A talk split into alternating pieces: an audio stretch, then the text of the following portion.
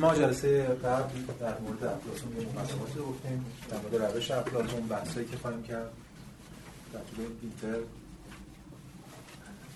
و همچنین از کسانی که در واقع حضور که این جلسه این ترم در واقع اولین ترمشونه که خدمتشون هستیم می‌خوام که یعنی بهتر پیشنهاد میدم که فایل صوتی ترم قبل رو گوش کنید چون خیلی از مقدمات ما اونجا گفتیم هم بیس روشی هم مفهوم لوگوس موتوس همون روند دیالکتیکی حرکت مفاهیم که مت... یعنی نبرد متفکرانی که تاریخ رو به پیش می‌بره. اینو دیگه الان فقط بهش ارجاع میدیم. فرصت نمی‌کنیم به همین برسیم در خب ما این جلسه یعنی وعده که داده بودیم برای این جلسه این است که این جلسه ما نظریه مثال افلاطون نظریه موسول رو بهش بپردازیم. نظریه موسول یا نظریه ایده ها در واقع یه واژه است. مثال خب. یه اصطلاحی هست که شما حتما شنیدین در زندگی روزمره استفاده می‌کنید همون ایده. که به لحاظ ریشه یونانی داره و به لحاظ آوایی همونیه که ما استفاده می‌کنیم در این فیلسوفان استفاده می‌کردن در یونان و باستان و حتی قبل از فیلسوفان در ادبیات یونان و باستان مطرح شد ایده آ. این یه نکته مهمی یعنی هر واژه این در واقع بخت رو نداشته که انقدر اون به همین الان به شما میگم که مثلا ایدت راجع به چیز چیه؟ بفهم ایدتون راجع به چیز چیه شما این کارو بکنید همون واژه افلاطون که میگه ایده آ یعنی همون واژه در طول بگم چقدر 2500 سال. یعنی واژه 2500 ساله است. سال 2500 سال انقدر مبتذل شده ولی به حال یه واژه که در طی این دو قرن 2000 و نیم امتداد داشته. خیلی مهمه. یعنی بگم یه جوری به بیان دیگه یه ترمی هم من توی دانشگاه علامه طباطبایی دوره گذاشتم فکر توی اینترنت هم باشه. بررسی هم تحلیل تاریخ تمدن غرب فقط مفهوم ایده رو بررسی کرد. از یونان باستان تا امروز. که در قرن چی میشه؟ در دوران مدرن چون دکارت هم میگه ایده مثلا. هگل هم میگه ایده. آلمانیش میگه ایده. باز هم ایده. همون واژه است. خیلی مهمه که یه واژه 2500 سال داره معنا داره. و این میشه مثل اون نخ تصویر کل این ایده غرب رو باهاش گرفت. حالا ما در طول مسیری که طی خواهیم کرد بارها بارها به این ایده باز خواهیم من امروز هم یه چارتی می‌کشم که میگم چیکار خب برگردیم بحث خودمون. اولا در مورد تفاوت مثال و ایده بگیم. بارها شنیدیم میگن عالم ایده ها عالم مصور یا مثال و ایده. اینا هیچ تفاوتی با هم نداره ایده همون ایده از آیدیا انگلیسی یا ایده آلمانی هر چیز اومده ما ترجمه کردیم به ایده برگردوندیم. بدون ترجمه استفاده کردیم. مثل اصطلاح دیگه مثل سوژه مثل دیالکتیک. ایده. مثال اون تجربه بوده که در سنت فلسفه اسلامی ترجمه شده. همون ایده یا ایده های یونانی ترجمه شده. مثال و بعد پس اینا یکی هم از دو مسیر به وارث اینو اول کاری بدونیم که اینا دو تا چیز نیستن. خب بریم سراغ ایده ها در یونانی اگه بخوایم با اغماز تحت لفظ در مورد صحبت کنیم میشه صورت ظاهری یک چیز. ببین از مصدر از اون فعل ایده میاد که میشه دیدن مشاهده کردن. من برای این جلسه هفته پیش به شما یه مقاله معرفی کردم که حالا نمی‌دونم یا نه. ولی این مقاله رو خونده باشید این جلسه امروز مختم مفیدتر خواهد بود. چون خیلی جا خیلی جا حرفمون یکیه با اون ارجاعات همون رو میدیم ولی یه بحث دیگه ای بهش اضافه می‌کنیم سعی کنیم همون بس بدیم. و خیلی از حرفای اسم مقاله هست که من اینجا نمی‌رسم بزنم. ولی اولش به این اشاره کردیم که ایدین یعنی دیدن و ایده یعنی اون چیزی که در واقع دیده میشه. صورت ظاهری میگیم. ولی عملا این از صورت ظاهری حرکت می‌کنه تبدیل میشه به صورت عقلی. ما ترجمه در زبان فارسی داریم خیلی زیاد یکی دو تا نیست مثلا بصیرت. بصیرت از کجا؟ از بصر میاد یعنی دیدن. اما خود بصیرت یه چیز ذهنی. یا نظریه. نظریه از نظر میاد. ولی نظریه خودش یه چیز مثلا خود یونانیش هم هست دیگه. تئوریا. تئوریا.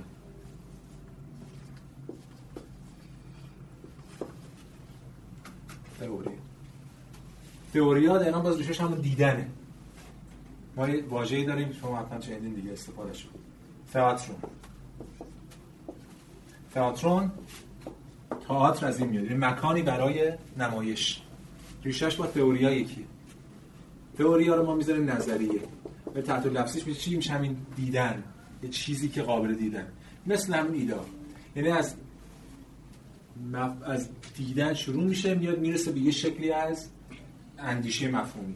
ایده هم همینطور. پس یه نقل هم اول همین مقاله آوردم از یک مقاله از آقای دکتر فتی که ولی ایشون یکی از معدود یونان شناسای زنده ماست دیگه این خیلی آقای دکتر صدر مجلس و آقای دکتر فتی اینا توی دانشگاه تبریز من خودم چون دو دکتر اونجا بودم واقعا استفاده کردم از اینا ولی نمیشه مقایسه کرد. دانش اینا رو کرده اینها رو با هیچ کسی دیگه حتی با خود من. واقعا من خودم همیشه وقتی در یونان صحبت می‌کنم فلسفه یونان همیشه احساس کمبودی می‌کنم. چون اون سطحی که اونا یونانی می‌دونستن و اون ساعت یونانی که صحبت می‌کردن فلسفه یونان می‌گفتن واقعا من فقط از راه دور از جهان مدرن دارم به یونان نگاه خب ببینید این صفحه 7 و 8 این نقل قول از خود اون مقاله آقای دکتر که ارجام دادمش. میگه چی؟ میگه به موازات رشد مباحث عقلانی در نظام‌های فلسفی پیش از یونان است که آنها معانی معقولتر و فنیتر از قبیل صورت و شکل هندسی طبیعت و ذات اشیا فلان و فلان پیدا کردن در همگی این کاربردها معنای اصلی دیدن به نحوی محفوظ میماند. با این توضیح که هر چه معنای واژه فنیتر و اصطلاحی می شود سبقه دیدن به چشم بصیرت بر دیده شدن به چشم بصر قلمه مییابد. پس مثلا اینه که به مرور تغییر می‌کنه مثل نظر و نظریه و بصر و بصیرت و اینا. این من اتفاق افتاده. پس ما امروز وقتی در مورد ایده قرار صحبت کنیم ما قرار در مورد یک چیزی صحبت کنیم که دیگه با چشم ظاهر نمیشه دیدش بلکه با چشم بصیرت با چشم عقل. ما راجع به یک ساعت مفهومی می‌خوایم صحبت کنیم از ایده امروز. خب این یه نکته در مورد واژه ایده و معناش ریشه هاش. یه نکته دیگه هم اینه که ما جلسه پیش هم خدمتتون بودیم و شما یادتون هست حتما که وقتی که نامه هفتم افلاتون رو میخوندیم این ارداغ رو خوندم من نمی‌خوام رو تکرار کنم که افلاتون گفته بود راجع به موضوعات اصلی. من هیچ وقت چیزی ننوشتم هیچی هم نمیگم. و اگه کسی لازم بوده بنویسه خود کسی قرار بنویسه خود منم ولی من نمی‌نویسم چیزی رو. اگه قرار من بنویسم خودم وظیفه پیامبری برات می‌گیره و راه نیکبختی به انسان ها نشون می‌دادم خودم این هفته پیش خوندیم حالا در ادامهش چی میگه؟ میگه که ولی من برانم که نه انتشار این اسرار و نه نوشتن چیزی در باره آنها به شیوهی که برای همه کس قابل فهم باشد مایه نیکبختی هیچ کس نمی‌تواند. یعنی مردم بدبخت می‌کنه حقیقت. همین الان هم امروز این روکرد طرفدارانی داره. در من جزء مخالفانشم یعنی همین ایده فلسفه داره همه جزء مخالفتش. ولی در حال همواره تحلیل‌های وجود داره این رو کردش میگه اشراف سالاری فکری. یه نخبه گرایی. یعنی فقط بعضیا خود افلاطون در ادامه میگه. برای افلاطون آدم ضد دموکراتیکه لیتراتور ضد دموکرات دیگه. ما میجونیم نتیجه اونه مایه نیکبختی هیچ کس نمی‌تواند بود به استثنای عده قلیلی از مردان برگزیده که همه آنها را با اشاره می‌توانند دریابند. یه سری آدم اقلیتی هستند که اونم دیگه احتیاج نیست من براشون بگم. اونا خودشون العاقل و اشاره. اشاره کنی میفهم در حالی که بقیه مردمان با خواندن آنها یا فلسفه را به طور کلی تغییر خواهند کرد یا اگر پاری به درک پاری از آن توفیق یابند چنان مغرور خواهند شد که گویی اولین و آخرین علم را در سینه دارند. پس ما فقط یه اشاره می‌کنیم به بعضی از خواص. و کاری هم که من هفته پیشم اشاره کردم. این جلسه می‌خوام بکنم و تو مقاله کردم رفتن دنبال این اشاره هاست. این هر جا افلاطون گفته ایده اون جمله رو گرفتن در آوردن یه مجموعه مفصلی از این سری پیش ها شد. البته فقط با ایده با سری مفاهیم دیگه هم کار کردن که البته چیزی ازش در نمیاد. مجموعه از پیش ها شد. بعد بر اساس فقط بر اساس کانتکست. توی اون جمله افلاطون چه صفتی رو به ایده نسبت داد؟ من یه هفت دسته صفت تقسیم بندی کردم. سیل صفات ایده. خب توی اونجا اومده. الان می‌نویسم و بعد در صحبت می‌کنم. واحد کلی بسیط. نامتغیر تغییر ناپذیر بود. تغییر ناپذیر آنچه هست. چی بعدش؟ نامحسوس معقول. جوهر ذات حقیقت. خارج از مکان مفارق. مستقل. شیش عدد هفت خود چیز. خب اینا هم در موردش صحبت می‌کنیم هم اصطلاحات توضیح میدیم. ببینید هفته پیشم اشاره کردم دوباره هم باید بگم برای اینکه سوء تفاهم ایجاد نشه. افلاطون دوره های فکری داره. در دوره های فکریش راجع به دیگه حرفای مختلفی زده. ما توی این رسالتی که برای این ترم قائل شدیم قرار شد کار به این تفکیکا نداشته باشیم. ما افلاطون رو به مسابقه کل می‌بینیم آثارش رو. ارجاع به همه آثار مختلفش میدم. دور بندی الان نمی‌کنم. در دور بندی وجود داره. اگه بخوام بکنیم یه, یه, یه مسیر دیگه باید بریم. مثلا باید حداقل مثلا 10 جلسه افلاطون می‌خوندید تا می‌تونیم از اون منظر نگاه کنیم این یک نکته. نکته دوم این که اگه یادتون باشه ترم گذشته اونا که بودن ما یه قراری گذاشتیم با هم. جلسه اول گفتم که در فلسفه چیز غیر قابل فهم نداره چیز غیر قابل فهم مال جای دیگه است. مال عرفان مال دین ما هر جای دیگه است. همه چیز برای هر عقل عرفی قابل فهم. این به معنی است که الان عقل عرفی می‌تونه باز کنه هر چیزی بفهمه. قابل فهم اینکه مسیر داره. می‌تونه تحصیل کنه مسیر رو فکر کنه و پیش بره. توانایی کسب کنه. ولی یه چیز غیر قابل فهمی یه چیز خاص نخبه گرانه نیست. گفتم فهم فلسفه نبوغ نمی‌خواد. یه عقل عرفی می‌خواد ولی یه مسیری داره ممارستی.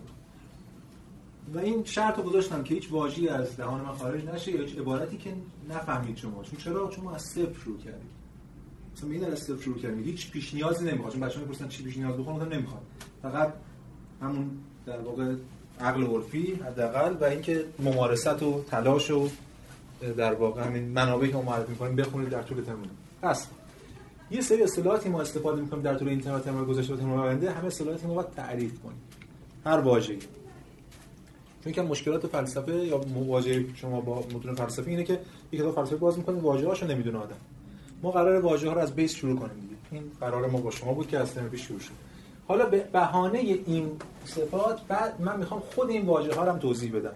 خود این واژه فلسفی. بهانه که ببینیم افلاطون چی میگه در مورد ایده. خب برای شروع ما از یک نقل قولی از کتاب ده جمهوری شروع کنیم در کتاب ده جمهوری در صفحه همون دوم کتاب ده جمهوری افلاطون میگه صفحه 1167 دقت کنید میگه ما همواره در مورد چیزهای کثیر که نامی واحد دارند به ایده واحد قائلیم پس ما داریم می‌خوایم وارد مفهوم میشیم به اسم ایده. هر هم شما در مورد ایده گفتین چنین تا حالا افلاطون بزنین کنار داریم از صفر شروع می‌کنیم از ابتدا. ما در مورد چیزهای کثیر که نامی واحد دارند به ایده واحدی قائل چیزهای کثیر که نامی واحد دارند مثل چی؟ انسان. ایوان در دیوار میز صندلی هر چیزی چیزهای کثیره. ما به این میگیم صندلی اونم میگیم صندلی اون صندلی ماشین هم میگیم صندلی. به نام تو خونه منم به اون شی میگیم صندلی. چیزهای کثیرن که نامی واحد داره پس یه ایده واحدی داره قبل از که وارد خود استفاده باقی استفاده بشیم یه طرحی رو باید ترسیم کنم. تمثیلی داره افلاطون. ما خیلی وارد ابعادش اجزاش نمیشیم. به دردمون نمی‌خوره به اسم تمثیل خط. افلاطون یه جایی توی هم کتاب جمهوری میگه یه خطی رو تصور کنید. این رو به دو بخش تقسیم کنید دو تا عالم بر. عالم محسوسات عالم معقولات. این دوکسوستا نویتا و میگه هر کدوم از اینا رو باز به دو بخش تقسیم کنید یه عالم هست این عالم ماست. عالم اشیا. که بهش یه چیزی تعلق می‌گیره به اسم عقیده. حالا به اینکه بهش این به معناست به چه معناست الان پس یه عالم عالم اشیاست یه لول پایین از اشیا که سایه ها و تصاویر این اشیاست یعنی دست من ساعت اشیا. سایه دست من رو تخته میشه ساعت پایین. یه لول تقلیده دیگه لول پایین بالا یه عالمیه که حالا خیلی الان نمی‌خوام بهش عالم بگیم مفروضات استدلالات هر چی که هست. و بالای اون عالمیه به اسم عالم ایده ها یه عالمیه به اسم ایده ها هست اینجا افلاتون یادتون هست که قبلا ما یه تقسیم بندی در فلسفه کردیم تقسیم بندی هستی شناسی و معرفت شناسی. گفتیم چیه؟ گفتیم یه موقع است ما داریم در مورد جهان صحبت می‌کنیم که این جهان چیست؟ من سوژه دارم در مورد جهان صحبت می‌کنم. اون ساعت هستی شناسی یعنی دارم اون جسم جهان شی خدا هر چی که هست فارغ از انسان چیه؟ یه موقع است من دارم در مورد دستگاه خودم که دارم راجع به این صحبت می‌کنم. صحبت می‌کنم. یعنی من اصلا ذهنم چجوری می‌تونه در مورد جهان صحبت کنه؟ توانایی من چیه و این حرفا این میشه معرفت شناسی. اسمش هم میشه خب برگردیم بحث خودمون. افلاطون اینجا یک تفکیک هستی شناسانه کرد. اونتولوژیکاله هم هستی شناسی هم معرفت شناسی یونانی هست اپیستمولوژی اپیستمه لوگوس اونتولوژی اونتوس لوگوس لوگوس شناخت اونتوس هستی یا شناخت اپیستمه معرفت. اینجا تفکیک هستی شناسان است. یعنی هستی شناسان است. یعنی واقعا یه جهان دیگه هست. واقعا. الان جهان اشیایی یه جهان سایه ها که همینجاست اون بالا دو تا جهانه که اون حالا ما این نداری فعلا. بالا بالاتر از اون این جهان اینجاست. متناظر با این بچه هستی شناسی یک تقسیم بندی معرفت شناسانه هم داریم. در همون کتاب جمهوری وقتی که تمثیل خط میگه افلاتون دقیقا میاد اشاره می‌کنه به این تفکیک تفکیک معرفت شناختی. میگه که در انتهای کتاب شیشم صفحه 1054 میگه در برابر چهار جزء هستی چهار نوع فعالیت روح وجود داره. این هم تو پرانتز بگم ما بعدا باز صحبت می‌کنیم در مورد روح. مفاهیم فعلا تا اطلاع ثانوی. روح نفس ذهن روان اینا همه یکی هنوز این تفکیک که ما داریم که روان مال روانشناساست ذهن مال فلسفه ذهن مثلا چه می‌دونم روح مال مثلا جنگی رو نمی‌دونم احضار روحه این همین دیگه. مثلا الان من برای یه صحبت کنم در مورد روح میگن حرف علمی نمی‌زنه. همون رو بگم ذهن میگن آها دار دار فلسفه ذهن صحبت خب خیلی موقع این واژه هم بازی میده. تو یونان اینا بعضیشون میگن آنیما بعضیشون میگن پسوخه. ولی فعلا اینا رو یکی فرض کنید. وقتی میگه روح یعنی همون عقل یعنی نفس یعنی روان یعنی ذهن. فعلا اینو تفکیک نشده. خب. پس در برابر جزء هستی چهار نوع فعالیت روح فعالیت روح یعنی چهار نوع شناخت وجود داره شناسایی از طریق عقل یا تعقل شناسایی بیداری و خرد. شناسایی این اولیش پس عقل یا تعقل یا خرد. دومی این میگه خاص بالاترین جزء است. دومی شناسایی از طریق فهمیدن. خاص دومین جزء است. برای جزء سوم عقیده و اعتماد به گواهی حواس را باید در نظر بگیری. جزء چهارم فقط نمودی میانتهایی از حقیقت است که موضوع پندار است. پس ما متناظر با اینا چهار نوع شناخت داریم. یکیش از طریق عقل یکیش فهم. حالا این تمایز فاهم و عقل خیلی مهمه. یکیش حس. این خود سه‌گانه چه می‌دونم امروز جهان مدرن مثلا نقد عقل محض کانت حسیات استعلایی تحلیلات استعلایی جدل استعلایی. همین سه تفکیک رو داره. یکی هم که بهش میگه وهم موضوع پندار سایه و اینا. اینجا که کلمه عقیده رو به کار می‌بریم ما عقیده در یونان میگن عقیده حسی. یعنی انگار شما منو می‌بینید یا اینو می‌بینید میگه احساس وجود داره. یونانی میگن pistis یا هم opinion فرق داره اون عقیده نمی‌دونم عقاید و نمی‌دونم. فهم و عقل. خب افلاطون اون چیزی که علم راستین می‌دونه اون چیزی که واقعا بهش میگه اپیستمه معرفت مال اینه. شناخت عالم ایده حالا یواش هم زمانی صحبت می‌کنیم. یعنی ظرف مثلا یک ساعت دیگه که صفات ایده ها رو باز کردیم یه تصویر خیلی منسجمی حتی منسجم کاذبی در ذهن شما شکل چون واقعا تو افلاطون انقدر منسجم نیست دیگه آثار مختلف و دیالوگ های مختلف و بحث مختلف. ما سعی می‌کنیم انسجام ببخشیم من که الان نیاز دارم به انسجام. خب. پس تا اینجا ببینید گام به گام اومدیم. یه کلمه به اسم ایدئال گذاشتیم مثلا می‌خوام ببینیم چیه ماجراش؟ نظریه مصول افلاطون گفتیم که یه عوالم مختلف وجود داره. یه عالمی هست که عالم این ایده هاست. یعنی ایده ها این تو یه سری چیزایی اسمشون ایده است. تو و می‌خوایم ببینیم اینا که این تو چیه. دو تا گام باید امروز بریم یک اینا چی این تو دو اینا چه ارتباطی با اینجا داره با جهان ما داره؟ گام اول میشه این صفات ایده. از اون عبارت اولی هم که خوندم از کتاب در جمهوری شروع کردیم. برای هر چیز کسی که نامی واحد ایده ای واحد. پس گام اول رو برداشتیم. یعنی واحد. این جهان جهان کسرته این جهان جهان وحدته. حالا وحدت هم نگیم بگیم واحد ها فعلا. این جهان هم جهان کسرت کسرات موجودات متکثر. خب. مثلا در جمهوری حالا یا جمهور هفته بعد در موردش صحبت می‌کنیم که جمهوری جمهوری اصلا یعنی چی؟ سیاست باید برسیم. خب ببین چی میگه؟ از سوال آخر. سوالا کوتاه جوابش ماجرا چون که ما گفتیم فعلا دیگه فعلا. برای هر چیزی کسی نامی واحد ایده واحد. صندلی ها تو این جهان کثیرن یه صندلی اون بالاست. انسان ها کثیرن یه انسان اون بالاست. دیوارها کثیرن پس اونجا این بی واحد هست حالا اینکه این واحد همه چی میشن چه برای سرشون میاد در موردش صحبت خب. کتاب ششم جمهوری صفحه 1046 میگه که هر چیز را که یک بار به صورت کثیر قبول کردیم این بار به صورت مفهومی واحد یا ایده واحد میپذیریم. چنان که گویی کسی در این حال واحد است. ببینید کاری که ما داریم می‌کنیم هفته پیشم کار کردیم این جلسه خیلی جدی‌تر این کار پیش می‌بریم. ما داریم تفسیری از افلاطون رو میدیم ولی کاملا مبتنی بر خود آثار افلاطون. یعنی من هر ادعای می‌کنم یه نقل قول می‌خونم. خب این خیلی باید حواستون باشه. این یه روشیه که هم در این حال مبتنی بر نص متن هم در این حال مبتنی بر شکل از تفسیر انسجام بخش. خب پس ما اینجا هر چی کسی بود حالا به صورت واحد میپذیریم. چنان که گوی کسی در این حال واحدی است. کسی در این حال واحدی است یعنی چی یعنی شما انسانی منم انسانم. شما انسان. ما کثیریم اما واحدی چند تا این ولی انسان. و آن واحد را ذات و ماهیت چیزهای کثیر مینامیم. حالا اون واحده میشه ذات و ماهیت چیزهای کثیر. حالا جلوتر تو مفهوم حقیقت برسیم در صحبت می‌کنیم. اون میشه حقیقت اینا. خب پس این از مفهوم واحد یعنی در مقابل کثیر اونجا ما وارد یک ایده واحد شدیم. این ما رو سوق میده به سمت این مفهوم دیگه. به اسم کلی. کلی رو قبلا در موردش حرف زدیم. یه تقسیم بندی مدرن داریم دیگه. کلی و جزئی.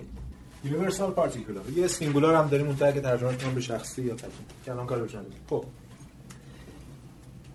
این بحث کلی و جزئی ابتدا از زبان آغاز میشه. تو زبان ما جز اسامی خاص داریم و اسامی کلی. مثلا اردبیلی داریم. ولی اردبیلی اردبیلی خاص بود آقای ایکس داریم آقای ایگرگ داریم سقراط داریم افلاطون داریم ولی انسان داریم. این انسان کلیه universal ه اینا دیگه particular ه جزئی اینا در رسالت با همن. حالا برگردیم اون بحثی داشتیم. در واقع این جهان که ما الان توشیم جهان اشیا جهان کثرات جهان جزئیات اون جهان جهان کلیات. یعنی هر کدوم از این واحدات در واقع یه جور کلی محسوب میشه. این کلی خیلی خیلی مهمه. در تاریخ فلسفه. بعدا یعنی همین امروز که من و شما داریم صحبت می‌کنیم دعواست در مورد خود کلیات. توی قرن وسطا یه بحث بسیار مفصلی بوده البته ما واقعا نمی‌رسیم در ترم بعد اینا هم سری بگیم. ولی مثلا دعوای کلیات آلبرت کبیر و بعد سنت توماس بعد اومد دونس اسکوتوس و اینا جزئیات حقیقتا کلیات حقیقتا. چون بحث جزئیات حقیقتا و کلی وهمه تصور مدرن بیشتر به این نزدیکه. یعنی من و شما و ایکس و ایگرگ و زد واقعی هستیم بعد از در اینا یه انسان انتزاع می‌کنیم. یا نه؟ اون انسان حقیقته و ما همه از اون اومدیم داریم تقلید می‌کنیم. این خیلی مهمه. کدوم اصل بگیریم؟ خب اینجا هم همینه. کلی خیلی مهمه. یادتون باشه ترم پیش جلسه آخر صحبت کردیم. گفتیم یکی از دستاوردهای سقراط امر کلی بود. سقراط با سوفسطائیان در مورد این میجنگید که اونا می‌گفتن حقیقت با جزئیه. انسان معیار چیزی چیه همین که اصلا اینجور کسرت گرایی از اون در چون وحدت گراست می‌خواد هم اخلاق قانون اخلاقی واحد هم قانون سیاسی واحد هم قوانین علمی واحد فلسفی واحد داشته باشه مجبور به حقیقت کلی قائل باشه که بتونه به اون تکیه کنه و معرفت از اون استخراج کنه. پس دعوا در مورد کلیات و افلاطون به همین دلیل در این نگاه سقراطی کلی رو حفظ می‌کنه و کلی رو به ایده در واقع نسبت میده. این نکته فنی خیلی ریزیه من فقط اشاره می‌کنم میگذرم وارد جزئیاتش نمیشم. یه جاهای افلاطون ایده رو ورای کلی می‌دونه. من توی مقاله ارجاع دادم به مقاله از آقای دکتر صدر مجلس. مثلا خود مقاله موضوعش کلا همینه. عنوانش هست عنوانش کلا همین تمایز بین کلی و ایده است. عنوانش از افلاتون و تفکیک مثال زیبایی از مفهوم کلی زیبایی در مهمانی. یعنی افلاتون و تفکیک ایده حالا ایده زیبایی کار ایده و کلی در رساله مهمانی یا سیمپوزیوم. حالا ترجمهش کنیم به بزم. یه تمایز ریزی وجود داره ولی ما الان برای این جلسه اون تمایز کاری نداریم چون جایی افلاطون حرفای دیگه هم زد پس ما فعلا به این میم کلی واحد. تا اینجا ابهام وجود نداره چون یه توضیح هم دادیم یه ارجاعاتی هم دادیم. ولی اون چیزی که ما رو سوق میده این مباحث ما رو سوق میده سمتش مفهوم بسیط. مفهوم بسیط رو شما شنیدین می‌خوام به این بهانه کمی در مورد اینم حرف بزنیم خود این مفهوم بازتر مفهوم بسیط در واقع همون simple دیگه. میشه ترجمهش کرد به ساده. ولی چون تو سنت فلسفه اسلامی به بسیط ترجمه شده و یه دلالت هایی رو با خودش حفظ کرده ما این معادل حفظ می‌کنیم. در مقابل ساده یا بسیط مرکب. چیه تعریفش؟ یک جسم اگر بتوان آن را به اجزا تقسیم کرد میشه مرکب. اگه نشود میشه بسیط. یادتون باشه این دعوا توی اتمیستا مطرح بود. اتمیستا گفتن به یه چیزی می‌رسیم اسم اتمون یعنی تجزیه ناپذیر ا منفی ساز تومون یعنی تجزیه تجزیه ناپذیر اسم اون اتم و اون ماجرایی که ترم پیش در مورد صحبت کردیم. پس افلاطون داره میگه که این ایده ها تجزیه ناپذیره تجزیه ناپذیر بودن خودش خیلی ارزشی نداره ولی یه در, در واقع تبعاتی داره. مهمترین تبعاتی که داره این است که چیزی که تجزیه ناپذیره فساد حالا هم دلیل ازلیه از بین نمیره هیچ بنا ناپذیر این معلوم برای شما مثال بزنم. مثلا این مرکبه. چرا؟ چون میشه تجزیهش کرد. خب الان من می‌خوام برای شما یه مثال بسیط بزنم. چی بزنم؟ هیچی نمیشه مثال بزنم چون هر چیز مادی که امتداد داره بشه تصورش کرد قابل تجزیه است. معمولا چیزای بسیط رو چی می‌دونم؟ مثلا نفس. خدا. اصلا که دلایل اثبات نابود نشدن خدا اینه که بسیطه. چیزی که بسیطه هیچ وقت نابود نمیشه. چرا؟ چون نابودی یا تجزیه ناشی از رسوخ به اجزای. چیزی که اجزا نداشته باشه هیچ وقت از بین نمیره. حالا نقل قولی از خود افلاطون میاریم به همینش اصلا توی رساله فایدون یا محاوره فایدون که بعدا در کل تاریخ فلسفه اسلامی و فلسفه غرب موثر بوده در مورد بقای نفس استدلال اصلی سقراط حالا یا افلاطون همینه که این در واقع تجزیه ناپذیره مثلا تو همین فایدون می‌بینیم که افلاطون میگه صفحه 479 سقراط داره بحث می‌کنه میگه که پس آنچه همواره به یک حال باقی میماند غیر مرکب است. حالان که مرکب گاه چنین میگردد و گاه چنان و همواره به یک حال نمیماند. چیزی که اجزا داره یه روز اینجوریه این اجزاش یه روز اونجوری اجزاش. ولی چیزی که جزئی نداره به همیشه همونجوری هست که هست. به همین دلیل اینا از دل بساطت اینا چی استخراج میشه؟ تغییر ناپذیر شد یعنی این عالم عالم تغییر ناپذیره این عالم عالم تغییر پذیر یا استدلال دیگه ای که میشه در اصطلاح دیگه ای که میشه در کنار استفاده کرد آنچه هست چون خیلی استفاده میشه منم اینجا استفاده کردم. ما دو تا اصطلاح داریم. یکی what is یعنی آنچه هست. یکی هم what becomes. آنچه میشه در واقع این عالم عالم آنچه هست آنچه هست هاست چیزایی که هستن ثابتن این عالم عالم آنچه می‌شود هاست یعنی در حال شدن هست یه کمی دقت کنی البته کسی که مقاله رو خونده باشه می‌دونه روی کرده. من اصلا اینجوری تو مقدمه مقاله نگاه کردم. انگار افلاطون داره میگه که این عالم عالم هراکلیتوسیه این عالم عالم پارمنیدسیه ببینید یکی از راه های حل مسئله وقتی که دعوایی میشه به طور کلی حالا در هر جا حالا من مضمون فلسفه هست راه جزمی حل مسئله به قول کانت اینه که ما ببینیم کی راست میگه کی دروغ. یه دعوای دیگه. میگیم مثلا تو دعوای پارمنیدس و هراکلیتوس میگیم که خب به نظر من حقیقت جهان ثابته پس حق با این یا به نظر جهان دار شدن. اما خیلی موقع اینجوری نیست. خیلی موقع شما اینم حق داره اونم حق داره. پس من دارم میگم میگن تو دعوا اولین نفری که بشنوید بهش حق میده دیگه. فیلسوفان در واقع نظری پرداز افرادی هستن که می‌تونه از این دوگانه خارج بشه. راه خروج از این دوگانه هم فرق داره. یه راهشو حالا من بخوام به اصطلاحاتی خودم میگم ساختم مرزگذاری می‌ذاره. یعنی باز مثال معمولا می‌زنم. دو تا بچه دارن دعوا می‌کنن یکی میاد خط می‌کشه میگه تو این ور بازی کن تو ور بازی کن. میشه مرزگذاری. کاری که افلاطون اینجا گویی بین هراکلیتوس و پارمیدس کرده. هراکلیتوس درست می‌گوید که همه چیز در حال شدن است. پارمیدس هم درست می‌گوید که همه چیز ثابت است. این مال اون جهان این مال این جهان. ولی خب راههای دیگه هم داریم. راههای مرز شکن داریم. مثلا هگل و اینا هم بهش میرسون نیست مثل این که یکی بزنه تو گوش این بچه یکی بزنه تو گوش این بچه بعد کنار خودشون. من بگه حالا با هم آشتی کنیم با هم بازی نفی هم این ور هم اون بره ولی خب پس اینجا مرزی می‌ذاره بین حالا با اغماز داریم میگیم حالا یکم داریم تفسیر و قاطی ماجرا می‌کنیم. بین آنچه هست ها و آنچه می‌شود ها یعنی اون جهان جهان آنچه هست این جهان جهان آنچه میشوده. جهانی که همه چیز درش در حال تغییر و حرکته. نقل قول بخونم باز از تیماوس. صفحه 1732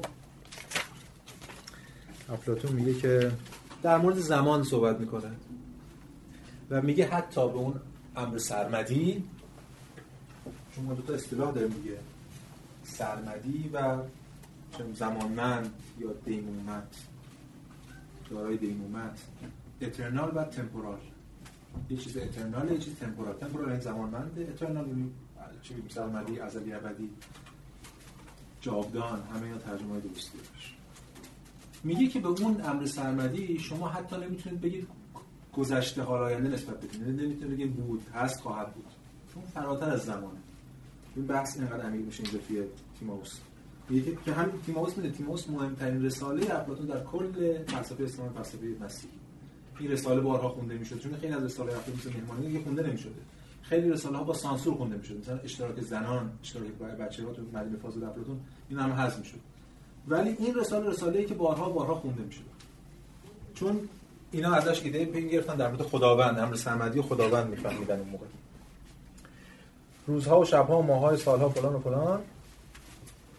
گرچه ما بی توجه به این امر از روی بیدقتی آن اشکال و صور را به موجود سرمدی نسبت می‌دهیم و در وصف آن می‌گوییم بود و هست و خواهد بود و حال که یگان سخن راست درباره موجود سرمدی این است که بگوییم هست.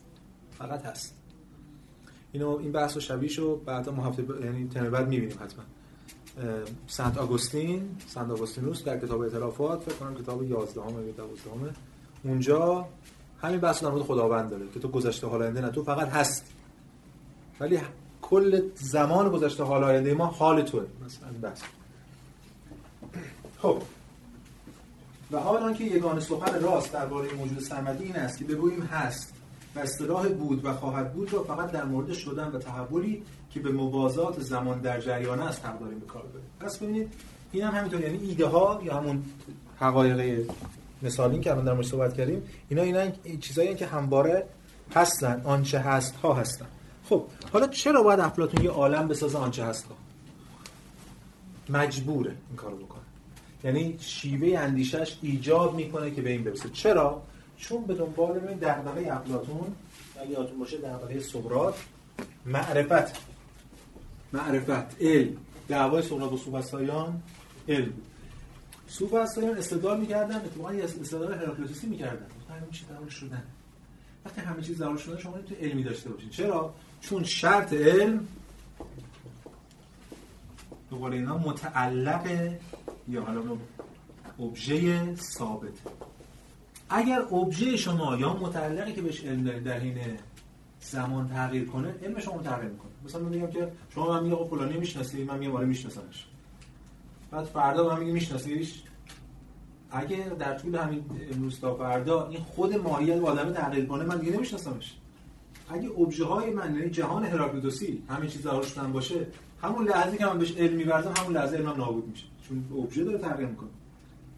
هنوز اینا توانایی علم ورزیدن به شدن رو ندارن این مال قرن 19 با شیلینگ و هگل و ایناست. شما به شدن علم می‌ورزید. و بعدا ازش 20 جدید میاد 20 کانت فعلا فقط به همین ثابت می‌تونن علم ببرزن و به همین شرط علم متعلق ثابتی ابژه ثابت سوفسطاییان می‌گفتن ابژه نیست.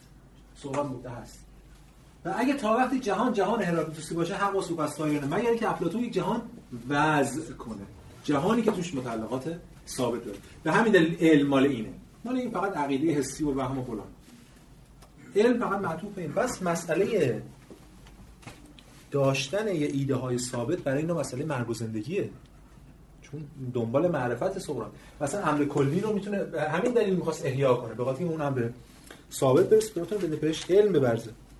شرط معرفت اینه که ما متعلق ثابت داشته باشیم. این بحث رو ما در مورد صحبت می‌کنیم یه رساله در افلاطون به اسم تئایتتوس خیلی رساله جذابی هم هست که تئایتتوس اونجا موضع پروتاگوراسی اتخاذ می‌کنه و سقراط داره باش بحث می‌کنه. کل رساله در مورد این است که معرفت چه نیست.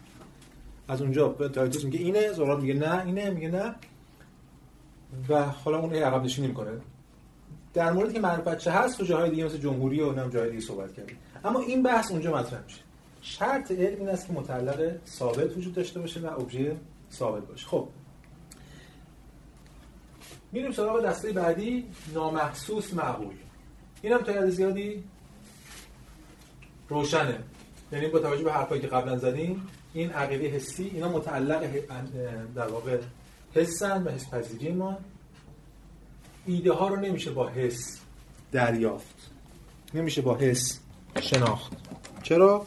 ببینید در رساله محاوره فایدون یه چیزی ترم پیش اشاره کرده بودم توی هم دعوا الانم یه باز بهش برگردیم. ببینید گفتم یکی از توهماتی که بیشتر قرائت های ساده انگاران از علوم تجربی ما میده این است که مسیر حرکت پیشرفت علم خطیه.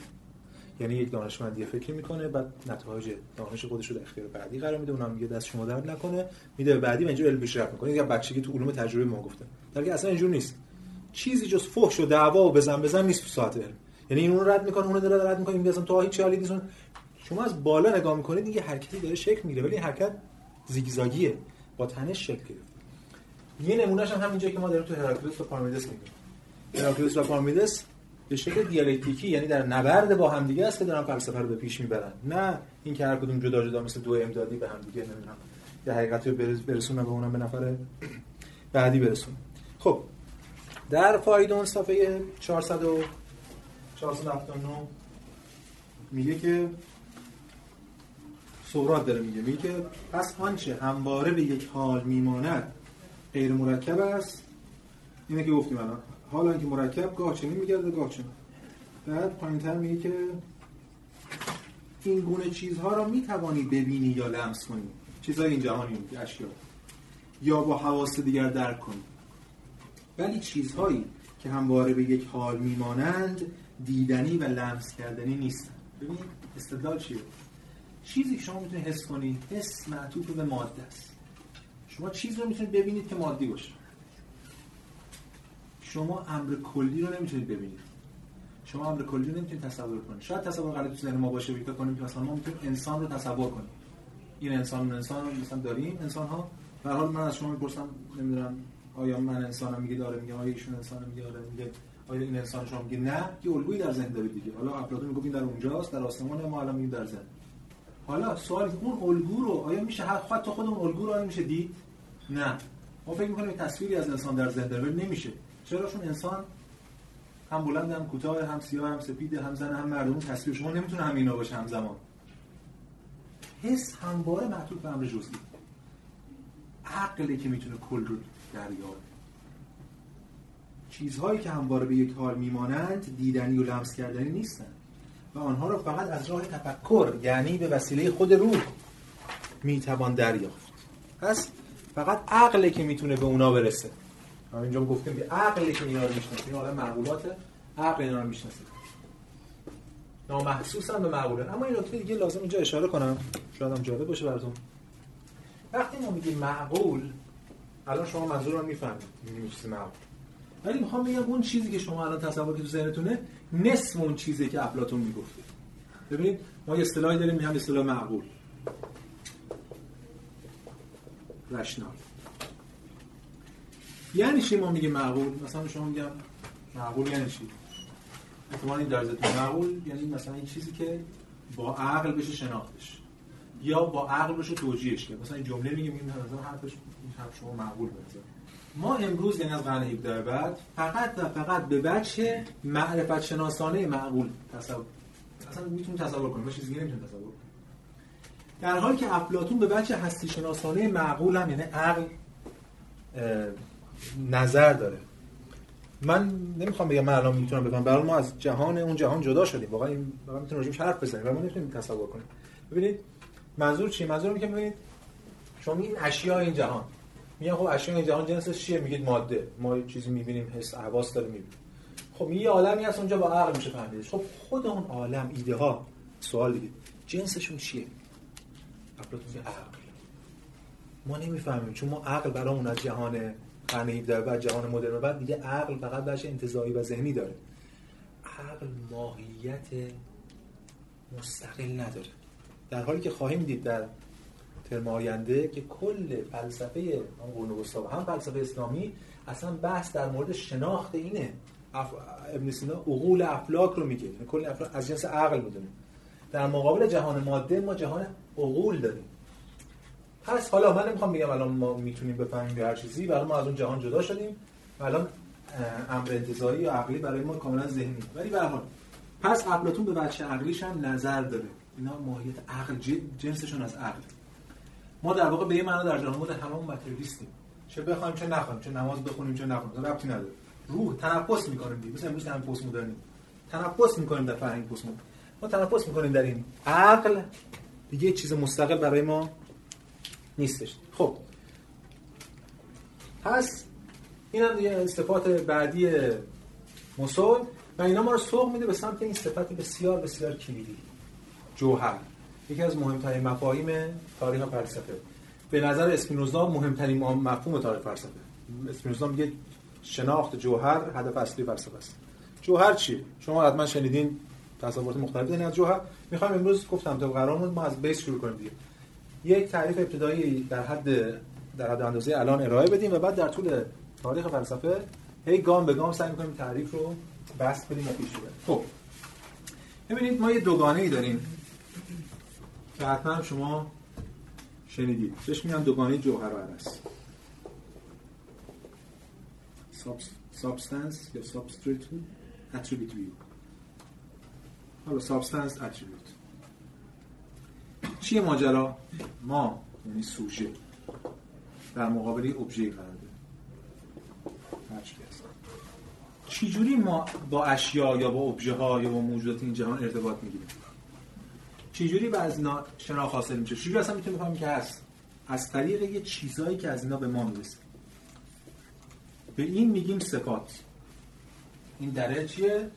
چوبیه رنگش اینه طعمش اینه اگه گاز بزنم شکلش اینه بو کنم یه بوی میده. من یه سری اندام حسی دارم پنج تا اندام دارم هر کدوم می‌تونه با این ارتباطی. لمسش کنم یه خلل فرجی داره یه حسی رو من دست میده. من پنج تا اندام حسی دارم هر شیء می‌تونم بزنم توش. اینو این نگاه تو رئالیسم. دید و یه تصوری از این تو ذهن من حاصل میشه. این تصوری که تو ذهن از این تو ذهن من حاصل میشه من این صفات رو به خود این نسبت میدم. این صفات مال اینه. رنگ مال اینه. شکل مال اینه تن مال اینه هر کس مال خودشه اولا به خود این روی کرد. قبلا اشاره کردم دوباره میگم. به خود این روی کرد ما میگیم رئالیسم یعنی ابژه و صفاتش مستقل از سوژه. سوژه فقط دریافت کننده است. هرچی. این چیز در باشه این رئالیسم خامتر میشه چون رئالیسم خام یا نایب رئالیسم نایب رئالیسم هم یعنی من فکر می‌کنم که این در با همین شکل و رنگ و طعم و بو عینا همونجا مستقل از ما وجود داره. و اگه هیچ کدوم از ما تو این مثلا آموزشگاه نباشیم این دره با همین رنگ و طعم و شکل اینجاست. امروز که ما می‌دونیم وهمه چون در اصلا رنگی نداره. رنگ و من دارم می‌سازم ولی حالا ما به اونم می‌رسیم. فعلا به این میگیم رئالیسم یعنی مستقل از ما. بحث ما رئالیسم چون حالا حالا تا حداقل تا قرن 17 ما فقط با رئالیسم کار خب یه سری صفات این شی داره. ما هر شی رو با صفاتش می‌دونیم تا اطلاع ثانوی این واژه ها رو شما برابر قرار بدید. اینا هر کدوم از به کار بردم یه هر جدی نه این همه. صفات جمع صفت عرض کیفیت ویژگی همینا دیگه. اتریبیوت کوالیتی پراپرتی صفات این کیفیات این ویژگی های این هرچی اینا اینا رو فعلا در ثانوی شما تمام یکی رضا بکنید هیچ همون چیزی که تو ذهنتون میاد. یعنی یه سری صفاتی یه شیئی داره. رنگی رنگ و شکل و طعم و بو خب برگردیم سر بحث خودمون. سوال. آیا شی صرفا صفاتش هست یا چیز دیگه در صفاتش هست؟ عقل عرفی یعنی حس میگه شی فقط صفاتش. این ماژیک چیزی نیست جز این شکلش و این بو و این طعم و این رنگ و اینا. ولی ما دیدیم تو ترم پیش اگه دقت می‌کردیم اونجا می اشاره کردم گفتم که بعدها با این ایده به نظر جوهر می‌رسیم بعضی از مسائل رو نمی‌شد حل کرد اینجوری. یکی از اون مسائل تغییر حرکت. حرکت خودش یکی از زیر تغییر جام شد تو ارسطو رو شرح یعنی چی؟ یعنی اینکه ما برای اینکه بتونیم حرکت رو یا تغییر رو داشته باشیم حتما باید یک چیز ثابتی باشه که تغییر کنه. مثال زدیم هم که بازم می‌زنیم. ماژیک. من ماژیکو از اینجا حرکت میدم به اینجا. به این شرط فقط می‌تونم بگم ماژیک حرکت کرده که خود ماژیک ثابت باشه. اگه در این حرکت خود ماژیک تغییر کنه من نمی‌تونم ماژیک حرکت کرده میگم ماژیک غیر شد یه چیز دیگه ظاهر شد. ولی فیلسوفان به این نتیجه رسیدن که پس برای فیلسوفان به این نتیجه رسیدن غیر از اون چیزهایی که تغییر می‌کنه یه چیز ثابتی باید این پشت باشه. یه مثال می‌زنم در واقع مثال دکارت که کتاب تحملات مال تابستون بهش می‌رسیم به همین مثالش هم می‌رسیم. مثال موم رو می‌زنه ببینید دقت کنید چه مثال می‌زنه. میگه که یک مثلا داستان دکارت میگه دیگه. چون لحن کتاب تحملاتش خیلی لحن داستان گونه عرفیه. خیلی زبان کتاب خیلی ساده است. مخاطب عام داره. میگه من الان بغل شومینه نشستم. یکی برای من فرض کن میگه موم اصل آورد از کوهستان ها و شهد فلان و بوی فلان اینا روایت می‌کنه. خب این اصل این موم یه سری صفاتی داره. یه رنگی داره یه شکلی داره جامده. میخورمش طعمی داره یه بویی داره. من این موم رو نزدیک می‌کنم به آتش. موم آب میشه. شکلش عوض میشه. رنگش عوض میشه. بخورمش طعمش عوض شده. بوشم عوض شده لمسش می‌کنم حسم متفاوت شده. در به بیان دیگه هر چیزی که از این موم من حس می‌کردم اینجا عوض شده. من چی میگم؟ من میگم موم آب شد. من چه حقی دارم بگم موم آب شد؟ من باید بگم اونی که به اسم موم میشناختم غیب شد یه چیز دیگه ظاهر شد چون یه چیز دیگه است. وقتی من میگم موم آب شد من هم می‌دونم از پیش که چیزی غیر از این صفات تغییر کننده اون پشت ثابته. اون مومه. خود مومیت موم. که هر کارش بکنیم باز همین. اون رو اسمشو می‌ذارن جوهر. پشت این اعراض یه چیزی هست که ثابت هیچ وقتم به حس در نمیاد. به همین دلیل ما چی رو می‌تونیم بشناسیمش؟ با عقل. یعنی چی؟ یعنی همین کاری که من کردم. من الان با استدلال اثبات کردم که پشت این اعراض چیزی هست.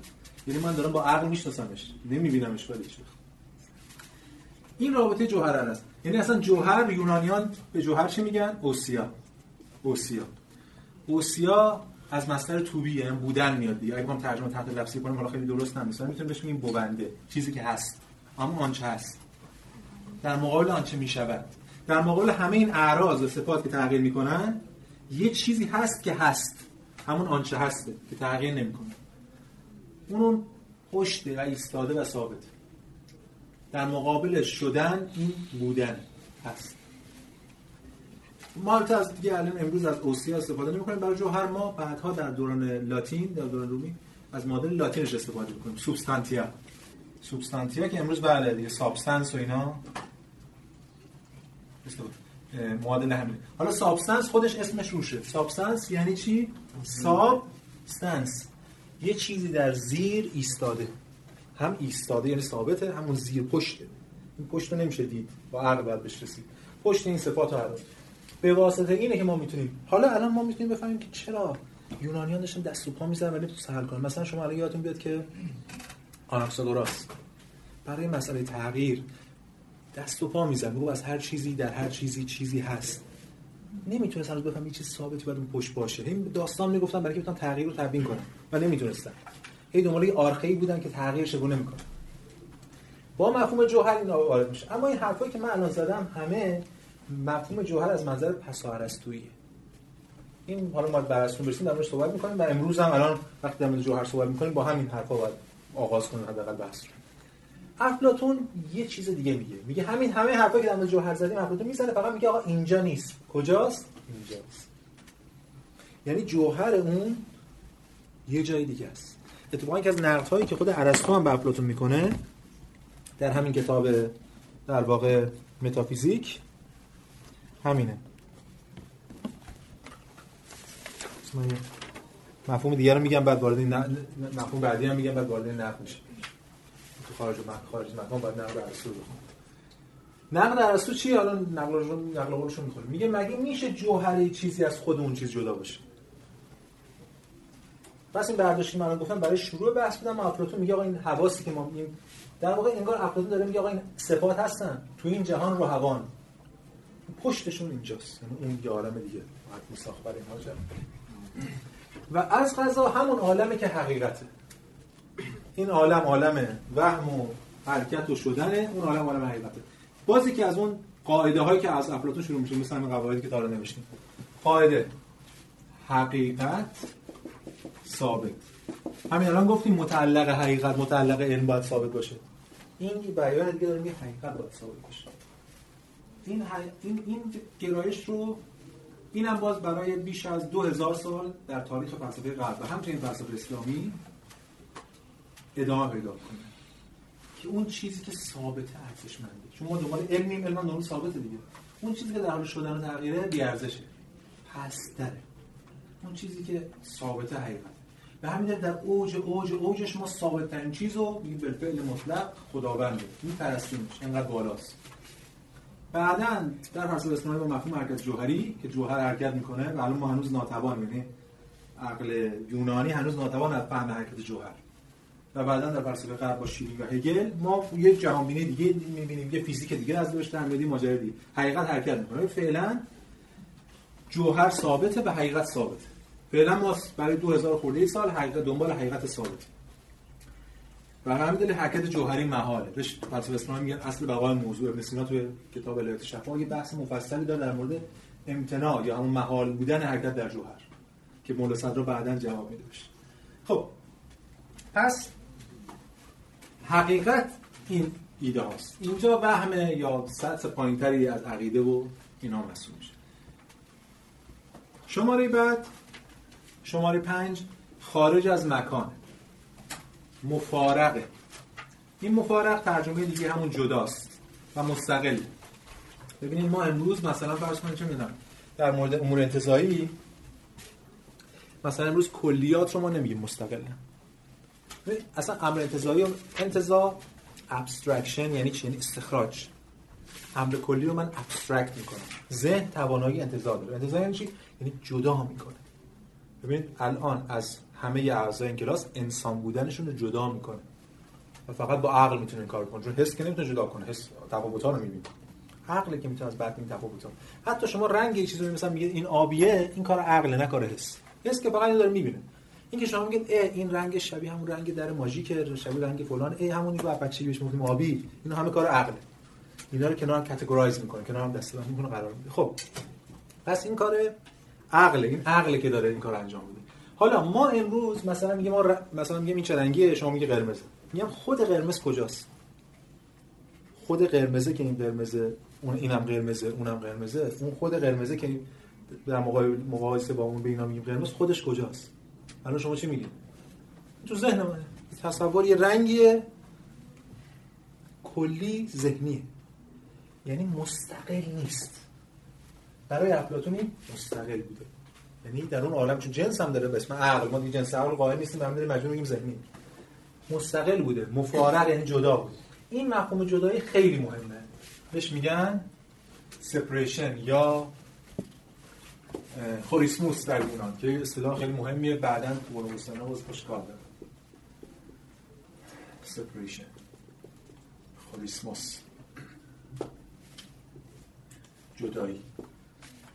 چرا این مهمه؟ چون اینجاست که افلاتون با همه این حرفایی که زدیم خلاصه بخوایم بکنیم افلاتون یک جهان جدید ساخت. ما اینجا وارد ایده دوالیزم میشیم به لحاظ اونتولوژیکال یعنی دو جهانیت. قبل از افلاتون ما یه جهان داشتیم. حتی آناکساگوراس وقتی از نوس صحبت می‌کرد باز یه نوس عقل مدبر بود تو همین جهان.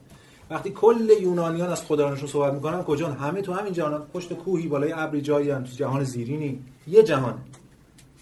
یا زیر زمینه یا بالای کوه یا هر چیزی ولی افلاطون جو وارد دو جهانیت شد. اینجاست که بحث نیچه است دیگه. میگه از اینجا آغاز شد مسیحیت.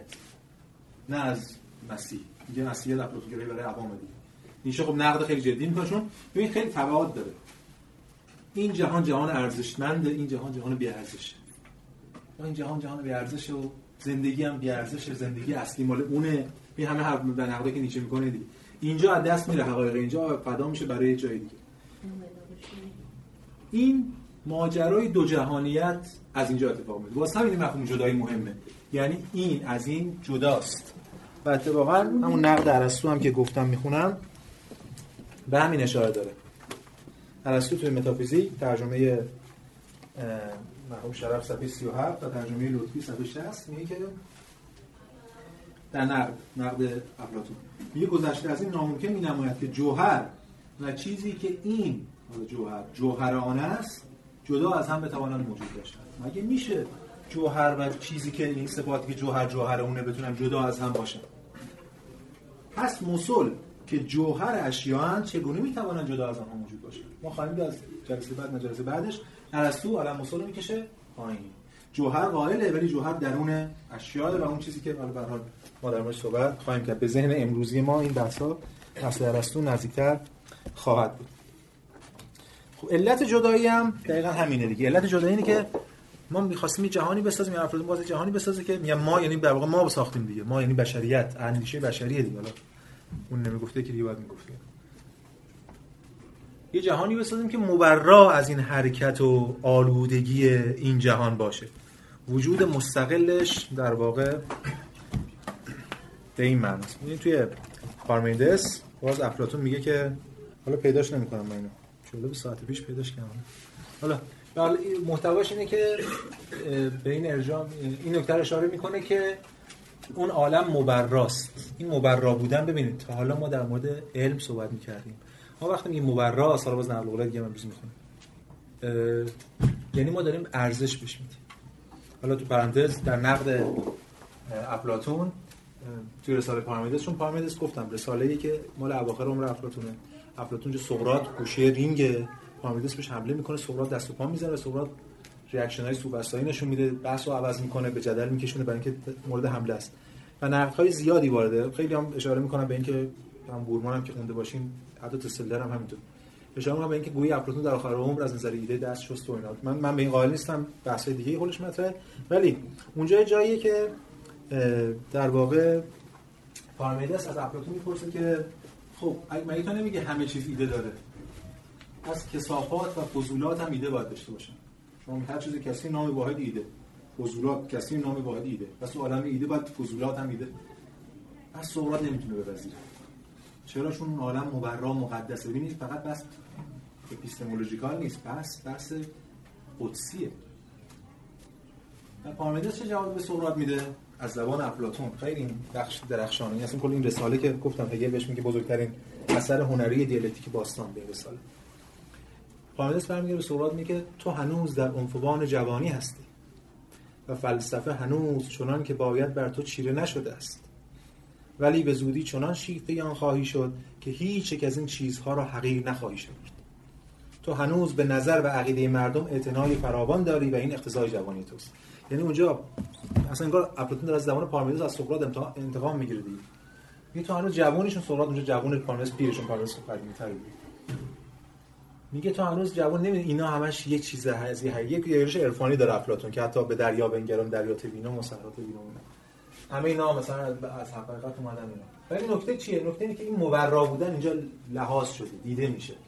که فقط اینجا در واقع بچه هستی شناسان و معرفت شناسانش مطرح نیست. اینجا یه بچه دیگه ای گویی مطرح میشه که میشه بهش گفت بچه قایت شناسانه تلئولوژیکال یعنی این به معنا قایت.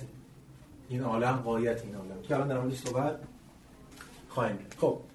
پس این از خارج مکان مفارق یه بخش دیگه شماره 6 اسم عدد آوردم فقط یه اشاره می‌کنم. می‌گذارم در بعضی از رساله ها افلاطون بحثایی در مورد عدد می‌کنه. گرایشات فیثاغوری داره افلاطون اینو که می‌دونیم. و یه جایی هست به عدد اشاره می‌کنه یه جایی مثلا به عنوان جهان ایده ها از عدد مثال می‌زنه. و به همین دلیل بعضی شارهان گفتن که افلاطون شاید ایده ها رو عدد می‌دونه. مثلا ببینید در رساله فیلبوس و همچنین تیموس.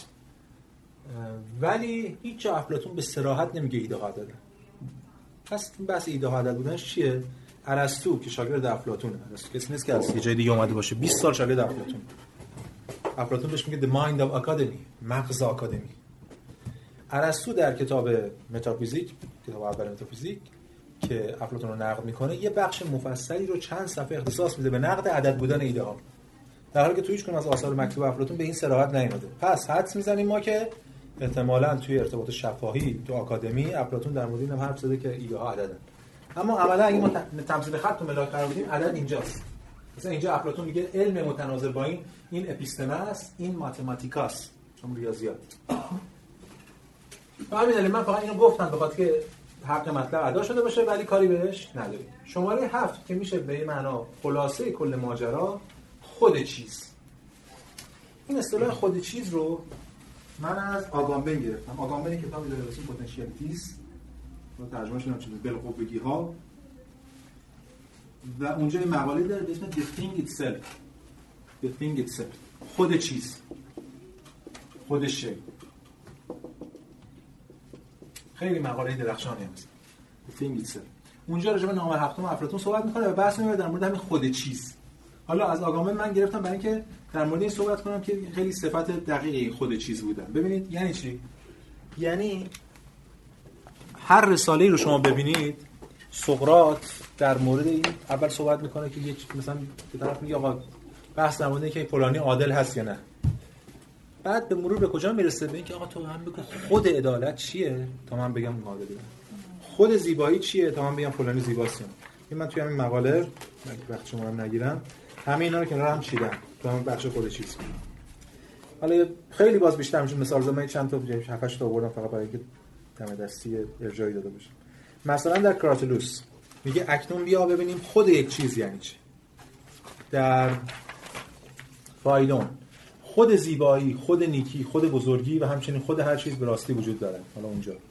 هیپیاس بزرگ. همه خردمندان به علت خردمندی خردمندن. و همه چیزهای خوب به علت خود خوب خوبن. بس که خود خوب اونجاست که این خوبا به خاطر اون خوبن. جمهوری هستی خود زیبایی یعنی ایده یگانه زیبایی. فایدروس بدینسان هر روحی اینو هفته پیش خوندیم با هم در اسنای این گردش تسکا رو می‌گفتیم ما. آنامنسیس می‌شدیم تسکا رو می‌گفتیم در هر روحی در اسنای این گردش خود عدالت خود خیشتنداری و خود علم را می‌بینم در لاخص. پس بکوش تا خود شجاعت را تعریف کنیم. در اویسوفرون من نخواستم چند چیز موافق دینداری بشماری بلکه تقاضا کردم خود دینداری را تشریح کنیم در منون در فلان فلان میشه مثال زد. پس این خود چیز این خود چیز یه معنای پارادوکسیکاله. از یک طرف خود چیز خود چیزه. از یک طرف خود چیز خود چیز نیست. مثل چی؟ مثلا به شما میگن که خودت باش. یعنی این چه من پارادوکسیکاله دیگه. من خب خودم خودم پس اون خودی که شما دارین به من میگین خودم باید خودم باشم خودم نیستم. باید دارم باشم دیگه. باشم هستم دیگه هر کس خودشه دیگه. این خیلی این تمایز بین بچه هستی شناسانه و بچه تلئولوژیکال یا قایت شناسانه است. وقتی میگن آدم باش منظور اونه که به شما میگه آدم باش حالا فارغ از منظور اون منظورشون که مثل من باشه همه معیار من. به کار اون نداره ولی منظوری اون چیه منظور یه آدمی هست که تو باید اون باشی. ولی تو هم آدمی ولی هنوز اون نیستی مثلا. تمایزی شکاف این اون بچه قایت شناسانه که من میگم. این قایت. خود چیز یعنی این چیز اینجاست ولی خودش اینجا نیست. خودش اونجاست من اینجام ولی خود من ماهیت و ذات من که انسانیت اینجا نیست. اونجاست انسان مثل از پس خود چیز اصاره کل حرفایی که ما زدیم. خود چیز همون جوهر چیزه. چیز اعراض خودش جوهر. چیز کسرت خودش وحدت. خود چیز در واقع جو اصاره و جمع کننده تمام این بحثایی که ما تا حالا کردیم. خب ببینید ما الان در نسبت به یک ساعتی که خدمتتون بودیم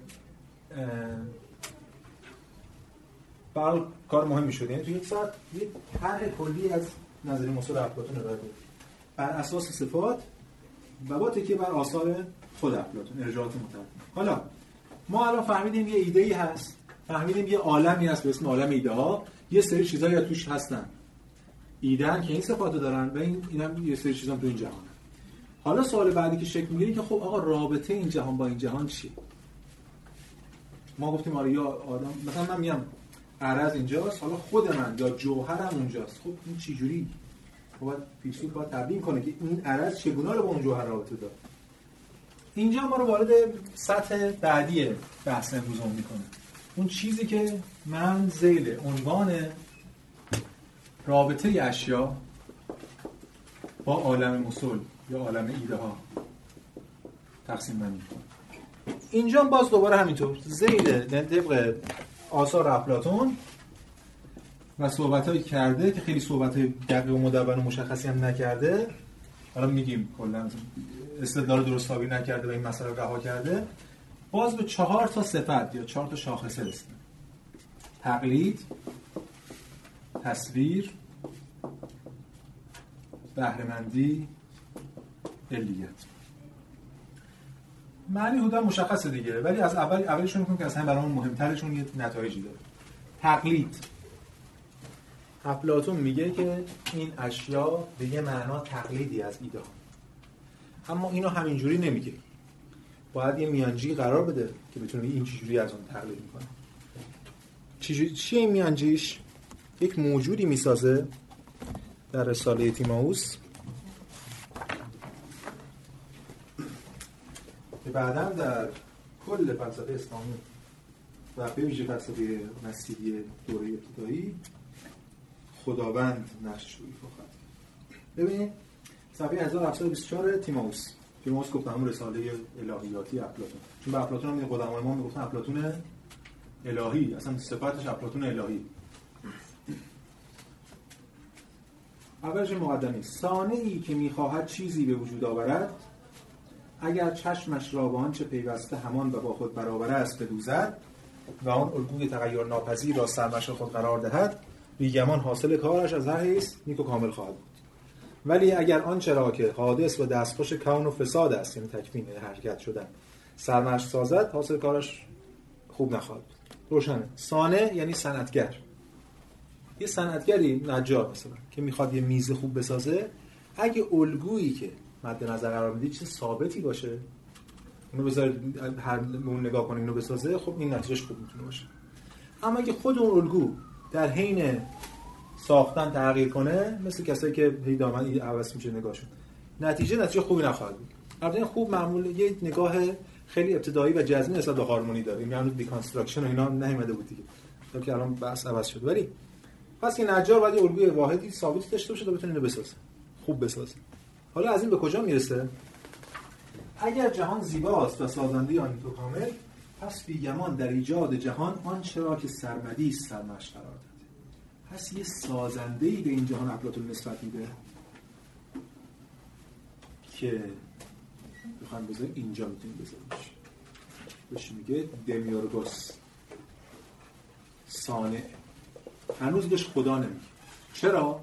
چون سازنده است. نجاره خالق نیست. گفتیم در یونان حتی در افلاطون در ارسطو همچنان خبری نیست از خالق خدای خالق. چون جهان خلق نشده چون ماده قدیمه. ولی این میاد به این ماده شکل میده. یه چیز شبیه عقل مدبر نوس آرکسگوراس هرچی ماده هست این مثل نجار سانه هر میاد به شکل میده. خب این شکل رو از کجا آورده؟ از اینجا. ببین چی میگه؟ اگر جهان زیبا سازنده نیک و کامل پس بیگمان در ایجاد جهان آنچه را که سرمدی است قرار داده اون سانه یا همین دمیرگوس به اون چیز سرمدی نگاه کرده از اون تقلید کرده اینو ساخته مثل الگوی خیاطی مثل الگوی هر چی هست. بنابراین باید بگویم که در ساختن جهان چیزی سرمشق بوده که همیشه همان است و در یافتنش تنها از راه تفکر و تعقل امکان پذیر است. اینجا پس تقلید به این معنا. ما بعدها خواهیم دید که این میشه خدا در فلسفه های مختلف ادیان ابراهیمی. ولی خب این که خدا نیست. ادیان ابراهیمی تحمل نمی‌کنه. این تقلید کرده از چیزی. برای افلاطون تقلید همون نیمسیس که ارسطو هم برای ارسطو مهم میشه برام در این بحث رساله شاعریش و جاهای دیگه در فلسفه هنرش. تقلید برای افلاطون یه لیول پایین داره به همین دلیل شاعرها رو میرزه بیرون. این جهان اشیا خودشون تقلید اونه. حالا شاعر یا هنرمند مثلا رالیست کسی که میاد از این جهان تقلید می‌کنه. مثلا نقاشی که دیدیم مثلا 20 سال یه رو سیب می‌کشه. از اون داره تقلید می‌کنه دیگه. حالا این میشه تقلید تقلید. به همین دلیل بی ارزشه به نظر افلاطون هنرمند رو خالق نمی‌دونه. حداقل در اینجا. تقلید پایین تر پس این دمیورگوس پایین تر از سطح ایده است داره از اون تقلید می‌کنه. خب این تحمل نمیشه. ما خواهیم دید. حالا در تم بعد ویژه می‌بینیم. این به مرور میره کجا؟ میره این بالا. و میشه خداوند و ایده ها میشه در قرون وسطا و هم فلسفه اسلام میگن صور علم الهی. ایده ها میشه علم خداوند. بعد دیگه سانه دیگه فقط سازنده نیست بلکه میشه خالق. چون اینجا ماده در کار نیست. و ادامه ماجرا. ولی فعلا تا حالا ما الان به اون کار نداریم. الان فعلا سازنده ماده هست. سازنده به اون ماده شکل میده بر اساس ایده پس این از مفهوم تقلید نمونه دیگه هم که آوردم برای هر کدومش می‌تونم یه نقل قول بخونم. تصویر بهره‌مندی علیت. مثلا افلاطون میگه که این جهان اشیاء این جهان تصویر اشیاء تصویر ایده ها هست مثلا در رساله پارمیدس صفحه 1552 میگه که ایده ها نمونه که در عالم هستی وجود دارند و چیزهای دیگر به آنها شبیهند و تصویرهای آنها می باشند وقتی که می‌گوییم چیزها از ایده بهره دارند مرادمان این است که چیزها تصاویر ایده ها هستند. پس این تصویر اون یا هم دارن بهره دارند هم گفته دیگه بهره مندی افلاطون میگه که اینا از اونها بهره مندن مثلا میگه که مثلا چیزی که از شباهت بهره دارد به علت بهره داشتن از آن شبیه می شود و آنچه از بزرگی بهره دارد به علت این بهرهوری بزرگ می شود و چیزهایی که از عدل یا زیبایی بهره دارند به علت بهره داشتن از آنها عادلانه یا زیبا می شود دیگه روشن دیگه. من انسانم چون بهره من. حالا سوال اینه خب بهره من یعنی چی حالا؟ چجوری بهره منده افلاطون توضیح نمیده. ارسطو که از نقدهایی که و افلاطون می‌کنه باز توی همین متافیزیکش همین اول متافیزیکش همینه. میگه که این نکته همین درسی هم داره برای ما. میگه که این سخن هم که آنها الگوها یا نمونه هایند و چیزهای دیگر از آنها بهره مندند توهی از معنا و از مجازهای شاعران است. ارسطو داره میگه افلاطون شعر گفته. به من امروز امروزی کلمه. نقد شعر. چرا اینو میگه؟ ببینید دقت کنید یه درسی داره برای ما. ما ترم پیش در مورد صحبت کردیم فلسفه گذار از موتوس به لوگوس گذار از شعر موتوس همینه دیگه. موتوس به ویژه در ابتدا که دین شعر بوده همه نیایش بوده و شعر. بعد به مورد حرکت نظام دیگه گرفت. موتوس شعره یعنی یه قرائت اسطوره‌ای از جهان. و بعد لوگوسه که این قرائت رو نقد می‌کنه و منظم می‌کنه. اما این یک مسیر طولانیه یک مسیر همواره در حال شدنه. به همین دلیل هر فیلسوف می‌تونه فیلسوف قبلی شدش بگه شاعر چون اون نزدیکتره به اون موتوس ابتدایی. امروز ما به خود افلاطون امروز ما به خود ارسطو میگیم شاعر. یعنی قرن وسطا انتهای قرن وسطا رنسانس و نمی‌دونم بیکن و بیکن هم فوشش به ارسطو می‌گفت چی؟ می‌گفت داره شعر میگه. دیگری میاد به اون میگه و دیگری بی تاریخ همینه دیگه یعنی روند پیشروی فلسفه همینه وقتی ارسطو ارسطو هم نه دشمن ارسطو مایند اف آکادمی گفتم. افلاطون بهش میگه ذهن آکادمی. ارسطو 20 سال شاگرد افلاطون بوده. بعد به حال حالا چون نتونسته اونجا رئیس آکادمی بشه میره مدرسه خودشو می‌زنه. اینه که داره میگه افلاطون اینجا حرف شاعرانه است. و واقعا هم شاعرانه است. افلاطون تبیین نمی‌کنه رابطه این جهان با اون جهان. چرا؟ چون افلاطون بنیانگذاره. بنیانگذار هنوز نمی‌دونه چی گفته.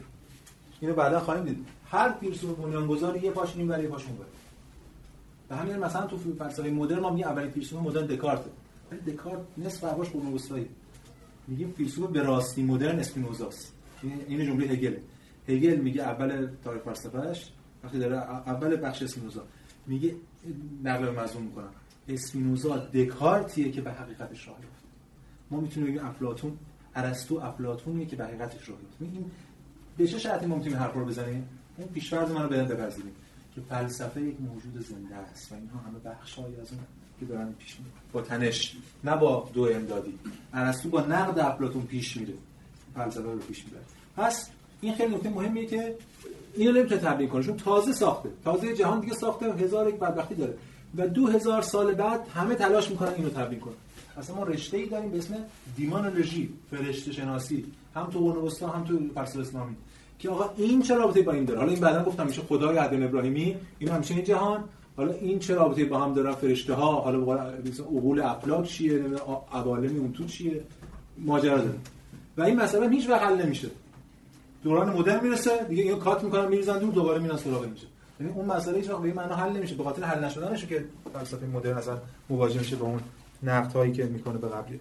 خب اینو ترم بعد بحث ما همین خواهد بود که این عقول افلاک چگونه است. حالا اون شکلاشون رو می‌کشین هر فیلسوفی در مورد این ماجرا چه واکنشی نشون بده فهمیدیم بحث خودمون. پس ارسطو نقد می‌کنه بهرهمندی رو و همچنین علمیت افلاطون یه جاهایی اشاره کرده مثلا حالا یه یکی شاید حداقل بخونم چیز زیاده. یکیشو مثلا فیلبوس.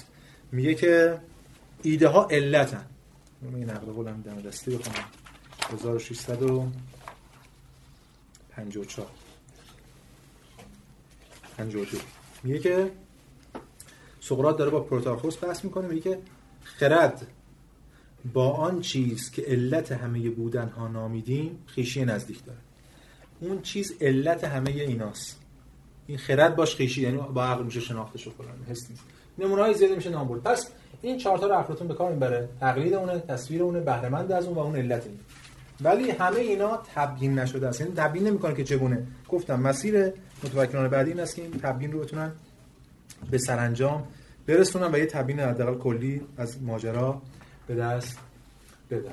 بسیار خوب. این از بحث ما در مورد نظر مسئول افلاطون. ما الان فقط یه ذهنیت پیدا کردیم. یه بخش مختصر میمونه برای جلسه بعد یه ده دقیقه رو از نظر مسئول ما یک باید در مورد صحبت کنیم که آیا این ایده ها همینجوری موزاییکی ریختن اون وسط یا نه؟ یه چیزی هم خود اینا رو جمع می‌کنه. یه ایده ایده ها داریم. که افلاطون بهش میگه اگاثون یا همون ایده خیر. با تمثیل خورشید صحبت می‌کنیم در مورد هفته بعد. یکم نقدهای ارسطو روی افلاطون می‌خونیم در چند دقیقه. بعد تمثیل قار رو میگیم و بعد وارد فلسفه سیاسی افلاطون میشیم. از تمثیل قار قار باید وارد اون بشیم. چون مسئله تربیت و سیاست که برای بحث هفته آینده ماست. بسیار. خسته نباشید.